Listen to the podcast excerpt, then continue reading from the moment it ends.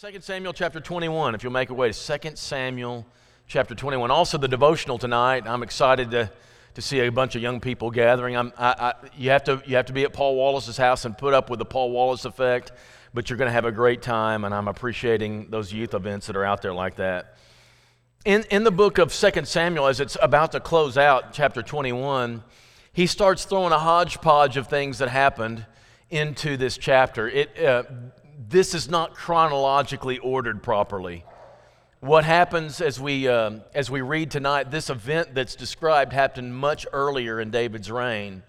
We're toward the end of it, and yet it just kind of throws it in there. I'm not sure why they do it this way, but here's what ends up being the point of the story is that there was a mess that David inherited that he had nothing to do with creating. Sometimes you have to clean up messes you didn't create. Has that ever happened to anybody? Yeah. LaFon's over there going, I'm major. No, no. It's, it's this idea that sometimes, and it, it's not fair uh, or whatever, but sometimes you just have to come along and deal with something you didn't even have responsibility in creating. What does a man after God's own heart do about that? 2 Samuel. Before we read this, though, there's a couple of things you need to know.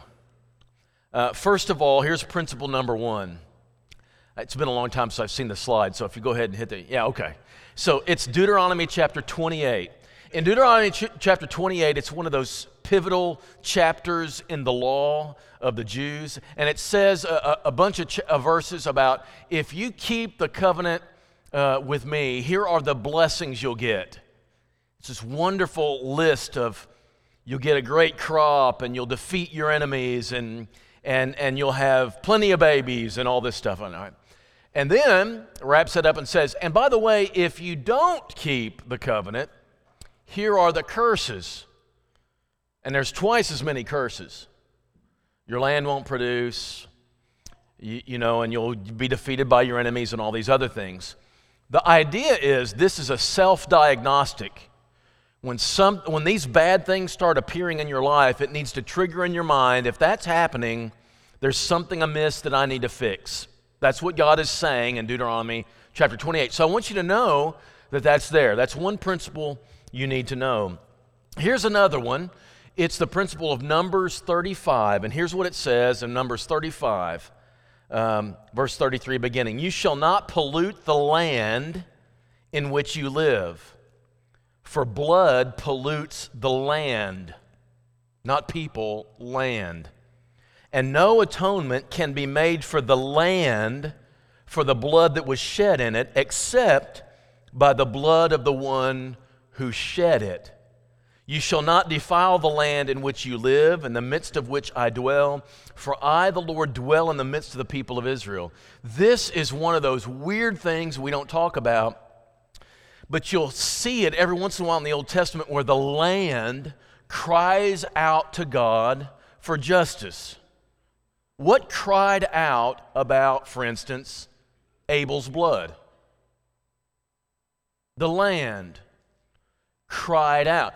that's a weird thing. We don't think of the land as being a, a living thing, but in God's eyes, when you are living in a land and your behavior offends him, it also taints the land and it has to be atoned for. It's a, it's a strange thing. We don't think about this. Melissa and I were reading the other day on Sodom and Gomorrah's story and how God heard the cry from Sodom. Who was crying? All the Sodomites were evil, wicked people. He could only find four righteous, right? So who was crying to God? And all I can think about is apparently the land itself, the city itself cried out because the city wants to be obedient to God, the land, but God's people are polluting the land, and God's going to eventually hear the land's cry, and He's going to do something about it, which may be why when groups of people get so sinful that the land is polluted by their sin, God has no choice but to vomit them out. That's what the Old Testament says. And every civilization has ended up this way. The Roman Empire was doing fine, then they started polluting the land with their sin, and God put up with it for so long and then said, That's it. I don't know if that's still in effect today, but America should take notice of this. I don't know. This law isn't stated anywhere else. I just want you to know that's in the background of this chapter. Then there's a story you need to remember and uh, as, we, as we look at uh, 2 Samuel, keep your finger there and go to Joshua chapter 9. You're going to remember this story, some of you, and some of you might have forgotten this. But God told the people, when you go into the Israelites, when you go into the land of promise, I want you to drive everybody out. Either kill them or drive them out of the land. Don't let any of them stay. Don't make covenants. You remember this? Do you remember a group of people who knew this and crafted up a unique way of tricking Israel. You remember these people? Joshua chapter 9, verse 3. But when the inhabitants of Gibeon heard what Joshua had done to Jericho and to Ai, they on their part acted with cunning and went and made ready provisions and took worn out sacks for their donkeys, wineskins, worn out and torn and mended now, why would they gather a bunch of old, raggedy wine skins? Why would they do that? Worn out, patched sandals on their feet, worn out clothes. All their provisions were dry and crumbly. They got some old, raggedy clothes and put them on. And they went to Joshua in the camp at Gilgal and said to him and to the men of Israel, We have come from a long way away so make a covenant with us. But the men of Israel said to the Hivites, Perhaps you live among us. How can we make a covenant with you? God's told us to destroy you, right? They said to Joshua, We are your servants. And Joshua said to them, Who are you? Where did you come from? And they said to him, From a long way because of the name of the Lord your God. For we have heard the report of him and all that he did to Egypt, and all that he did to the two kings of the Amorites who were beyond the Jordan Sihon, king of Heshbon, Og, king of Bashan, who lived in Ashtaroth. So our elders and all the inhabitants of our country said to us, Take provisions in your hand for the journey, go meet them, and say to them, We are your servants, so make a covenant with us. Here's our bread. It was still warm when we took it out of our houses as food for the journey. Lie, lie, lie. Brilliant idea, but it's a lie. But now behold, it's dry and crumbly. These wineskins were new. Lie, lie, lie. What a brilliant stroke, though, right? They were new when we filled them. Behold, they've burst, these garments, these sandals. We got these from Sears yesterday.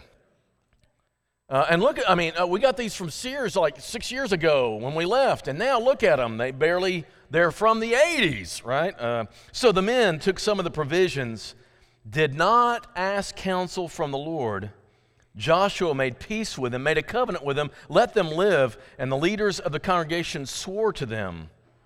Three days later, they found out the truth. They were over the next hill.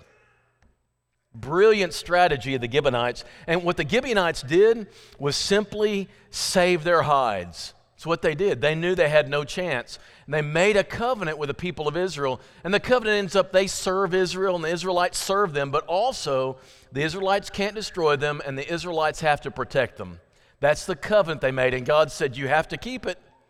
You make a covenant, no matter how deceitful it was, you guys have to keep it. You need to know that story. Just keep that in your head as we start 2 Samuel chapter 21. There was a famine in the days of David for three years. Famines were fairly common to go for a whole year without water, but three years, that's extreme. Do you remember another time there was three years of famine? In the days of Elijah, and it was so serious, right? Well, even in those dry places, three years is a really long time. And David figured it out. You remember how he figured it out? He was reading Deuteronomy 28, and when there's famine in the land that long, you know we've done something wrong. Self diagnostic from, from, from that um, Deuteronomy 28. The Lord said, David sought the face of the Lord. He knew where to go to find the answer. When we've sinned against you, let's go ask David. And, and the Lord said, There is blood guilt on Saul and on his house. Saul isn't there anymore. He's died, right? But there's blood guilt on Saul and his house because he put the Gibeonites to death. We have no record of that at all. It's not in Scripture. So we're going to have to fill in the gaps a little bit. The Gibeonites were those people who tricked Israel into a covenant sometime in the reign of Saul that we don't have any record of, Saul decided to purify the land in some way, and he attacked the Gibeonites and wiped out a bunch of them. Some kind of ethnic cleansing. My guess, and a lot of people guess this, Saul's city where he ruled from was Gibeah. Gibeon was pretty close. I don't think he wanted these foreigners near him, so he decided one day we're just going to obliterate them, and he obliterated a bunch of them in violation of the covenant of Joshua 9. Well, Saul doesn't deal with it. Saul causes the mess. Saul's the one who caused the problem, but Saul's dead, so shouldn't you forget about it? God says, I do not forget about covenants. God says, I don't let my people do this, no matter who is guilty. You might remember Achan. You remember Achan? There was a covenant, there was a thing, it's under the ban. It's my stuff. You give it to me when the, the war's over. And Achan decides he's going to steal a wedge of gold and a Babylonian robe or whatever. And he steals that thinking, what's it going to hurt? And the entire nation suffered a loss at Ai, the next city, because of one man's sin. Because of Saul, who's no longer there, the people of Israel had to suffer a three year famine. But now, David consults with God and asks, What do I need to do? Notice what he does.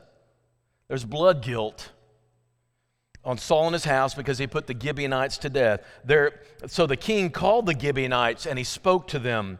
Now, the Gibeonites were not of the people of Israel, but of the remnant of the Amorites. Although the people of Israel had sworn to spare them, Joshua chapter 9, Saul had sought to strike them down in his zeal for the people of Israel and Judah. He wanted ethnic cleansing, he wanted only Israelites around him. Well, you can do that except for that one group that you made a covenant with. David said to the Gibeonites, "What shall I do for you? How can I make how can I make this right? How can I make atonement for this that you can now bless the heritage of the Lord? You have a grievance against us that's legitimate and we want to make this right." The Gibeonites said to him, "It's not a matter of silver and gold. You can't pay us off. This is not money matters. Neither is it for us to put any person in Israel to death. We're not in a position to do that. And he said, Well, what do you want me to do for you? And they said to the king, The man who consumed us, Saul, and planned to destroy us, so that we should have no place in all the territory of Israel, the one who wanted to exterminate us, let seven of his sons be given to us, that we may hang them before the Lord at Gibeah as he came to Gibeon from Gibeah, his city, we want to go from Gibeon to his city of Gibeah and get rid of seven of his, his male offspring.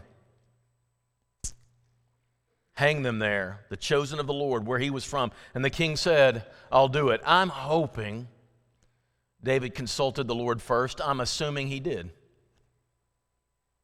The king spared Mephibosheth because that was another covenant that David had with him. But verse 9, the king took, verse 8, the king took the two sons of Rizpah, the daughter of Aiah, whom she bore to Saul, a concubine, Armoni and Mephibosheth, another, no, not the same one, the five sons of Merab, the daughter of Saul, whom she bore to Adriel, the son of Barzillai, the Meholathite, and he gave them into the hands of the Gibeonites. They hanged them on the mountain before the Lord, and seven of them perished together. They were put to death in the first days of harvest at the beginning of the barley harvest. So as harvest begins, they hang these seven offspring of Saul. I have no idea, no one knows whether they had anything to do with the extermination themselves or not.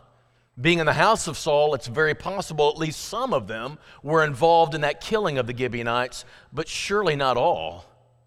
But because of numbers. There's a pollution in the land, and the only way to eliminate it is to sacrifice the ones who caused it. You can't do that. Saul's dead. So you take the next closest thing. male offspring of Saul that still lived. And they hang them there. I once did a Mother's Day sermon on this. Isn't that sick? I did a Mother's Day. I want you to listen to this next scene as the scene changes. And think of this mama.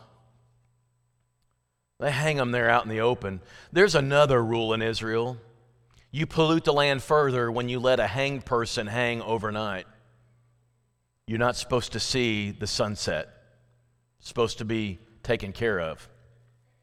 Rizpah, the daughter of Aiah, took sackcloth, spread it for herself on a rock from the beginning of the harvest until the rain finally fell from the heavens. She took her watch there over her two boys. She did not allow the birds of the air to come upon them by the daytime. Peck, peck, peck, peck, and hurt what remained of her sons. Wouldn't let that. Scared them off. Scared the beasts uh, uh, away of the field by night. And she took her station there and she protected the bodies of her boys.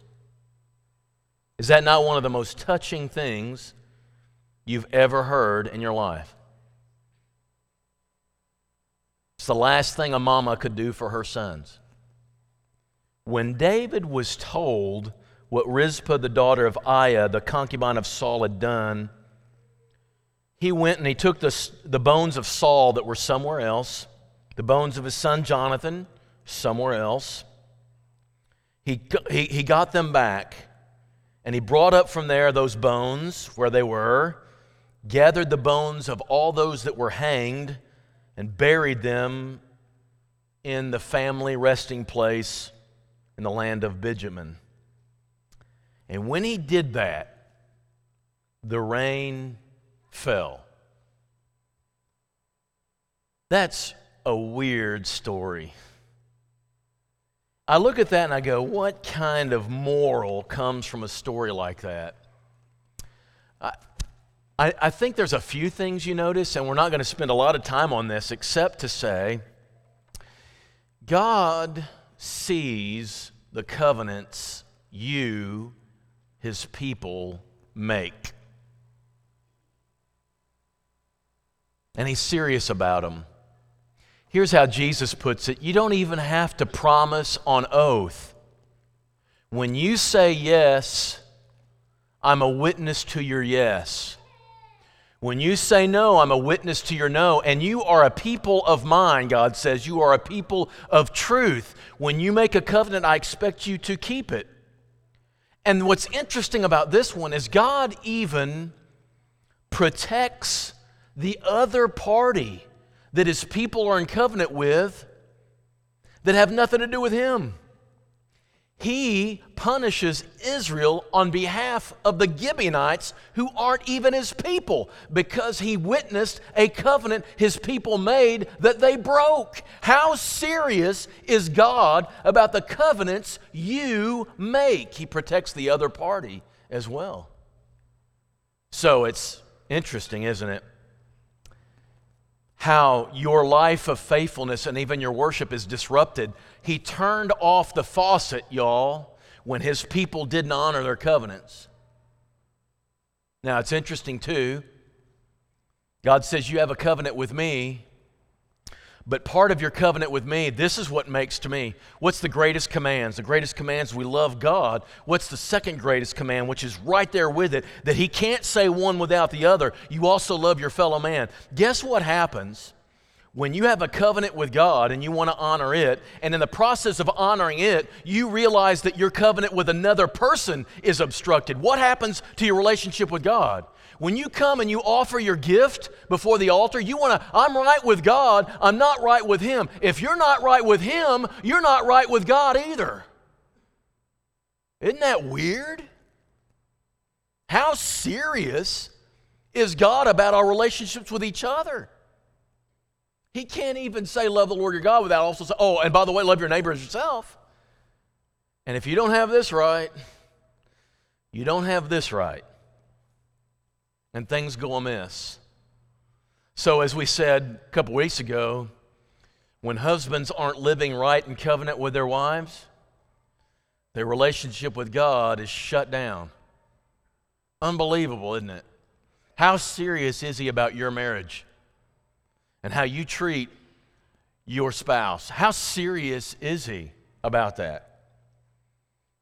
Now, here's the interesting thing that I think is the clincher.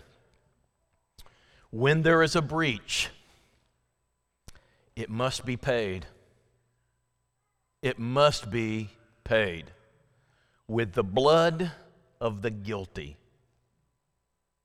You have a relationship with God. You made it at your baptism. It's a covenant with God. You make an agreement with Him. Our sin separates us from God and makes us guilty. And guess what's the only thing that can make that right? The blood of the guilty. But in that case, the difficulty with this is if God demands to keep that requirement, we have no chance, do we? Anybody in here not guilty? Raise your hand, you idiot fool. If you're not guilty of breaking a covenant, what's it require? The blood of the guilty. But our God wasn't willing to stand being separated from us, so guess what He did? He came to the human side. and he gave the blood sacrifice himself. And suddenly, you're atoned for. Because here's the truth, and Romans 3 makes this clear God couldn't just speak it away, He had to be just. He had to meet the requirement. But how can He meet the requirement without destroying us? He came himself. And as amazing as Rizpah was, think about how great God is. When he made the atonement by his own blood, and you walk away free again. That's amazing. That's good news, and that's called the gospel. And in this story, you're given just a little glimpse of what the gospel's going to look like, even back there in 2 Samuel. And that's a way New Testament believers look at this story and we find ourselves amazed at Jesus, even while reading a weird, obscure passage in 2 Samuel. That's how we read Scripture. And we find ourselves thankful every time we open that Scripture, no matter how weird the story is If there's anyone in here that because of your offense, God has a grievance against you, you've not kept your covenant that you make by creation. You are made in the image of God. You're made to image God, and when you fall short of that, your, wor- your wages is death. You're doomed. If that's you, you can either give up your own blood to pay that, or you can call upon the God who came in the form of Jesus and offered it for you. I really urge you to do the latter. And this, this evening, if, if you stand ready to receive that and you're ready to say his name, say the name of your Savior and be immersed in the waters of baptism to take that atonement for you, we stand ready to receive you as we stand and as we sing.